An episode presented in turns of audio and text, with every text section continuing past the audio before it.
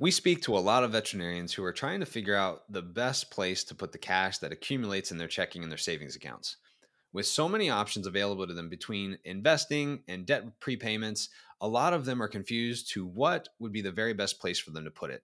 This episode will cover how we approach doing this in a safe and controlled way, keeping flexibility as the filter to making the best decision. So, the big question is this How do veterinarians like you, who live demanding lives, who never seem to have enough time, able to achieve balance and take control of your finances with confidence? That is the question, and this podcast will give you the answers. We are Florida Veterinary Advisors, and this is the Smarter Vet Podcast. Hey, Smarter Vets, this is Tom Seco and CJ Burnett. We're financial advisors that work with veterinarians, practice owners, and the veterinary community across the U.S. We're the owners of Florida Veterinary Advisors and the host of the Smarter Vet Financial Podcast. Our mission is to provide a different way of thinking to make financial decisions easy so you can spend time doing other things. Make sure to check out all of our other great resources available on our website, such as complimentary financial race CEs, assessments, videos, and articles. You can find them by visiting flvetadvisors.com. And if you're finding this podcast to be insanely helpful, make sure to rate and review us on Apple or Spotify. If not, Give us a rating on Smarter Vet Podcast Facebook page and follow us. Let's dive in. We hear this question a lot, and there's so many people that are always curious about how much cash should I keep on hand and what should I do with the rest? Today, we wanted to spend uh, some time to talk through how you should address this.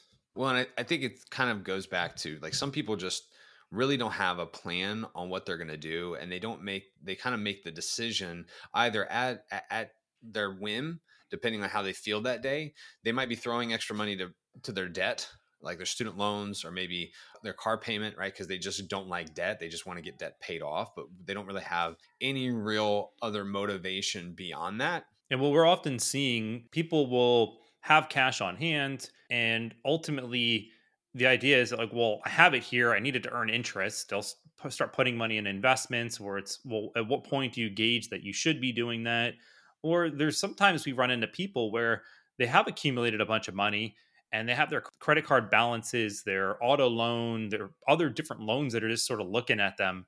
And they will take all of their cash and then pay off their debts. So the idea would have been well, I, I did save 20% of my income this year in theory. But at the end of the day, what really happened is that, well, now they've taken all this money and the money that should have been used for their plan has now been used for more of short term lifestyle expenses. And when it comes to how much cash you should be keeping on hand, got to always go back to like, what are your reasons for planning and understanding the why behind everything that you're doing. Well, and, and I think it's important to understand the why behind the why.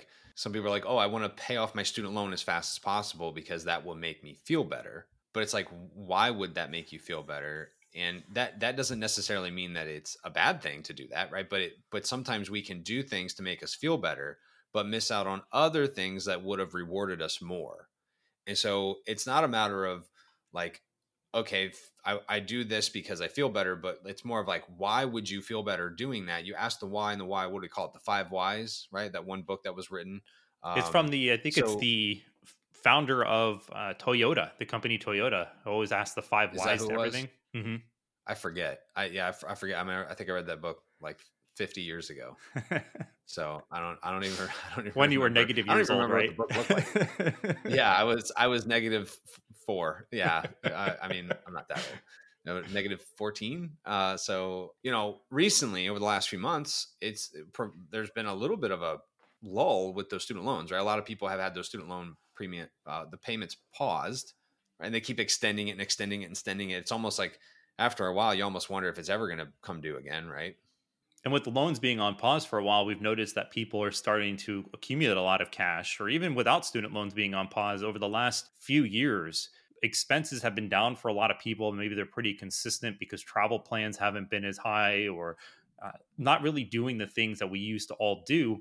And we found that a lot of people are are accumulating a lot of cash. I believe at one point in the banking system there is a lot of money just hanging out there, and I believe there has been a little bit of a pullback lately because of inflation and and things that are going on out there in the economy. However, when it comes to new events that are going to be popping up with like the student loans that are starting again or new expenses that can pop up, like think of it.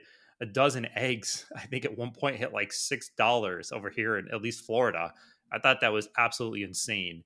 And if you're living paycheck to paycheck right now and really having a hard time understanding how to juggle your expenses and how to live your life, it's just the headwinds are going to even get harder as life starts unraveling a little bit more. And I think it's also good to whenever you think about the reasons for planning, like the the whys behind your whys, because we have talked to people where during the time period, the student loans that were paused, they threw extra money to their student loans, and whenever we met with them, couple of those people were like, "Wow, like hindsight's twenty twenty, this was a good idea," and then like the other a few of them that we've met with during this time period are like, wow, I really wish I didn't do that. right.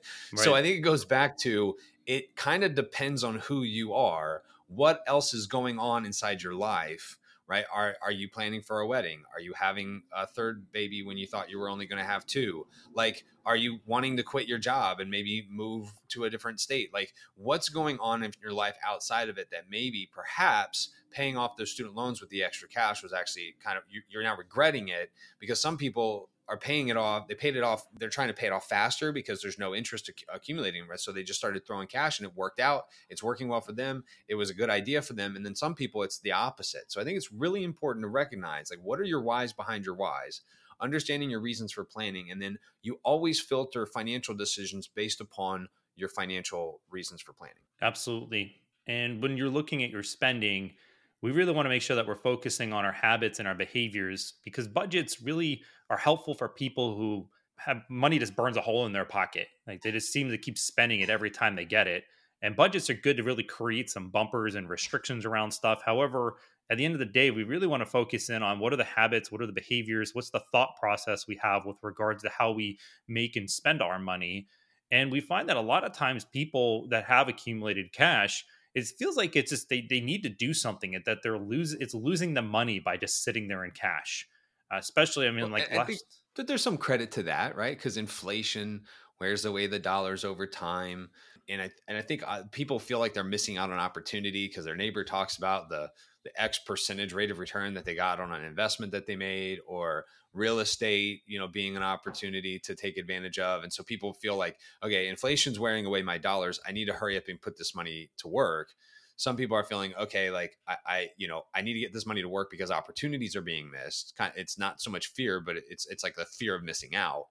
And then, you know, you think of like interest charges on outstanding debt. There, are, that's that's another factor that can make people go, okay, I got cash on hand. I need to do something with this cash. Like it's burning a hole in my pocket and trying to figure it out you combine that with all of the opportunities that are possible inflation being god knows what depending on what the government says and all the numbers that come out because uh, depending on how they, they they calculate inflation in different ways right so uh, interest charges on debt can be multiple so pulling all these things together can be somewhat overwhelming but I, I swear to you you take an inventory of stuff you really kind of filter down based upon like we're, we're going to get into our brains in a second how we think of this soon and hopefully this will help you be able to navigate what's most important to you and prioritize the things in your life that are really important and and kind of filter out the things that are not so when we think about debt a lot of these things can be true as well or opportunities and inflation. The other flip side that we always need to take into consideration is what flexibility does cash provide you when there are more short-term things that might pop up.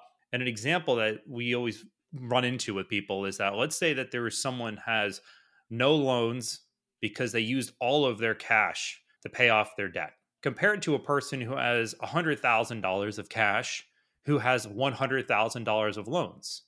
When you think of it, who has more control if a big bill comes in like a hospital bill or if they want to pay more pay for a wedding, looking to purchase a new home, like I talk I can't believe the amount of conversations that CJ and I have where they're like yeah, I want to go buy a house now. And they have absolutely no money to do it with because they literally just got done using it for other things that were not necessarily a priority. It just seemed like at the moment it, it, it, it was irking them to do something person that has zero dollars in cash but zero dollars in student loans versus somebody that has a hundred thousand dollars of cash and a hundred thousand dollars of student loans their net worth is effectively the same in both scenarios right same net worth different positions, different different amounts of control, different um, different amounts of flexibility. Because the person that doesn't have any cash, even though they have no student loans, should they need cash, that what do they have to do? Well, now they have to go back into debt, and they're not going to. They're probably not going to take on student loan six, seven percent debt. They're going to be taking on credit card debt at 20, Mhm. 30 percent. And so that left side of your balance sheet, that asset side, sometimes focusing on that can build more control. Forget about the rates of return of investments. Forget about all the the other stuff, right? Just making it real simple, like cash and, and student loans. Right? If you just just look at it on the bare surface level from a flexibility perspective, if the person that had $100,000 in cash, if their income went to zero for a couple months because their job sucked and they were tired of getting beat over the head by their by their superiors and they say, "You know what? I'm out." They could do that. The person that doesn't have any cash can't do that because they still need to pay their bills, right? They don't have the flexibility for a couple months to to just quit their job and go find a different job. And so that that mentally like can really mess with you if you don't have and I and I think coming back to summarizing this, people equate being debt free to being financially free. And whereas that may be true long term, it not not necessarily is 100% true in every situation across the board short term. We find that people are often struggling to figure out how much they can save and how to create a balanced lifestyle. The first place everyone should start is by using a spending plan to create awareness on where money is going and to know where to adjust. We have a cash flow tracker that is complimentary to you that can be downloaded at tracker.flvetadvisors.com. You can also check the description of the podcast, and there's a tutorial that is linked on our YouTube that you can watch to be able to how to use the tracker. So going back to even, you know, people think that being financially free, like being debt free, they equate that to being financially free. If we really think of what financial freedom is, financial freedom is not having to live paycheck to paycheck. Financial freedom is my net worth can reproduce an income for me in perpetuity forever. Right? We talk about this a lot in our podcast. Like the idea is is that your net worth can produce an income to pay all your bills so that you don't have to work anymore for the rest of your life and you can go spend time doing other things. Like consider our mission, like what we, you know, our what our goal is, our ultimate goal for people is to provide a different way of thinking to make their financial decisions easier so they can spend time doing other things. Mm-hmm. So financial freedom is really in control, flexibility, passive income, that's those kinds of things, not necessarily not having any debt because you can not have any debt but also not have cash and still be stuck at a job that you're living paycheck to paycheck and not able to to get out of. What we find so interesting a lot of the time too when people are saving their number one focal point, especially let's think of not having to always work for a paycheck. The default place that people will consider putting money is into retirement accounts. And what's interesting about this whole concept is that they can be used for a savings perspective but going back to what cj was mentioning is like what what kind of access do we have? What kind of taxes are associated with it? And if life does pivot or things are changing along the way how do you get to those funds? Like if you want to go buy a house you're looking to get married you find different opportunities that are popping up along the way we really want to make sure that we can create that flexibility in our plan as we're starting to amass and accumulate money in different places. And thinking if you're making a certain amount of income there's a good chance even with you putting the maximum that you can in your retirement accounts you might not even be saving enough for your entire plan. So this is something to even take into consideration if you fall in there. And if you are saving for retirement you might feel the pressure to put as much as you can in there because well that's what people think of when they think of retirement savings. I always see on some retirement account statements they, they call it a a plan, right? Like uh, an account is a plan. And we have to be very careful with the language that we use because a 401k plan may just be an account, right? If you don't have a plan for it and you're just putting money away blindly, not really knowing what the purpose of it is eventually and how you're going to use it in retirement, like that, that may also be something you want to know sooner rather than later because you might shovel a bunch of money in it. And if you create an imbalance on your balance sheet and you don't have enough access to cash, you may have to access that 401k early and pay a penalty. Like, so Mhm. according to an article on CNBC, the government makes $5.7 billion every year just on the penalty that is paid for people accessing retirement accounts before they're able to at 59 and a half. and i believe this number So- has gone up like what 0.2 billion over the last year or two Yeah, it probably has because that 5.7 billion. I've, I think I've, I saw that quoted like five years ago, right? Like I think that's that's a number from from a little while ago. So I think you're right. It, it most likely has gone up. So at what point should you decide to add more to your retirement accounts? Like that, if you max them out or if you're putting money away, that uh, going back to even earlier in the episode when I said, hey, half the people that we talk to who are paying their student loans, even through having 0% interest, half mm-hmm. of them are like, yeah, I'm excited I did that. Hindsight's 2020. It was a good decision. The other half we're talking to are like, yeah, now hindsight's 2020. And based upon my situation, I really wish I hadn't done that.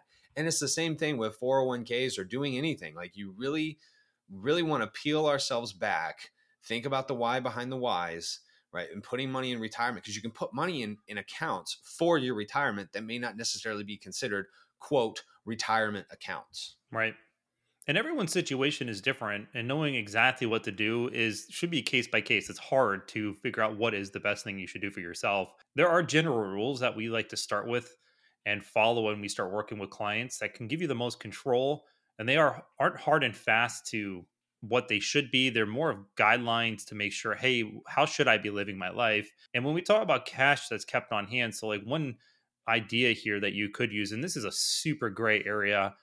I believe that people should at least keep three months of expenses in cash, and that should be designated as your emergency fund or uh oh. So, three months of expenses.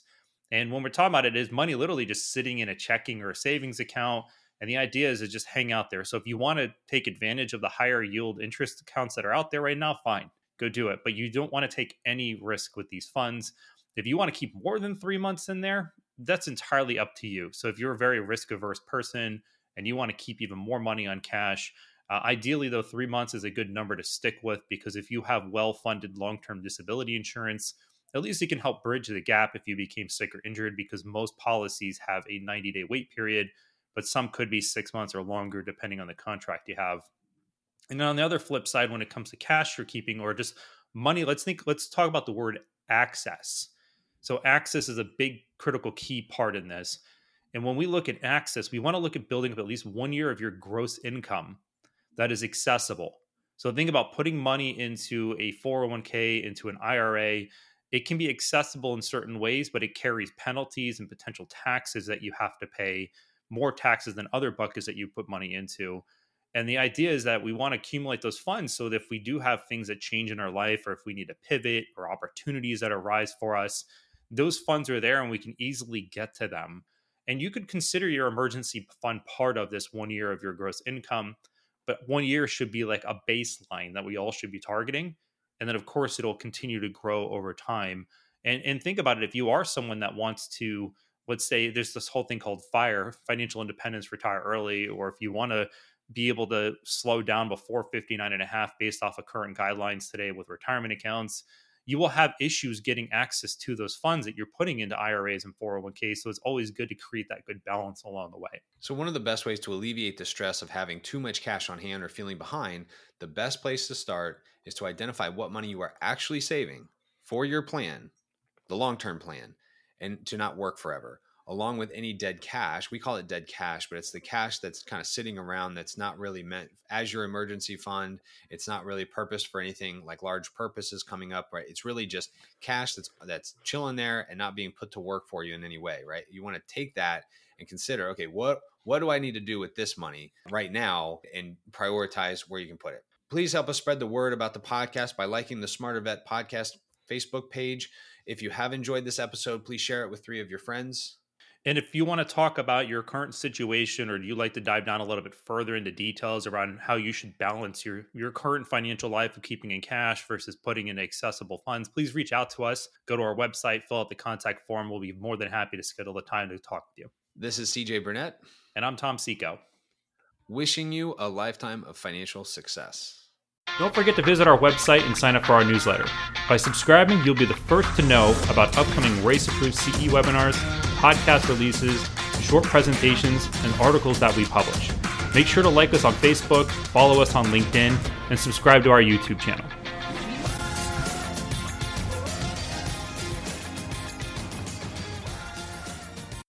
CJ Burnett and Tom Seco are registered representatives and financial advisors of Park Avenue Securities LLC and financial representatives of the Guardian Life Insurance Company of America, New York, New York. CJ Burnett's and Tom Seco's California licenses are 0K79676 and 0K80141, respectively. Security products and advisory services are offered through Park Avenue Securities LLC, a registered broker dealer, investment advisor, member of FINRA and the SIPC, and a wholly owned subsidiary of Guardian. Florida Veterinary Advisors is not an affiliate or subsidiary of Park Avenue Securities or Guardian. This podcast is for information purpose only. Guest speakers and their firms are not affiliated with or endorsed by Park Avenue Securities, Guardian, or Florida Veterinary Advisors, and opinions stated are their own. This material is intended for general use. By providing the content, Park Avenue Securities LLC and your financial representative are not undertaking to provide investment advice or make a recommendation for a specific individual or situation, or to otherwise act in a fiduciary capacity. All investments contain risk and may lose value. Past performance is not a guarantee of future results. The individuals associated with Florida Veterinary Advisors do not maintain specialized licenses or qualifications for the financial services provided to veterinary professionals. Florida Veterinary Advisors is not registered in any state or with the U.S. Securities and Exchange Commission as a registered investment advisor. 2023 153845 expires April 2025.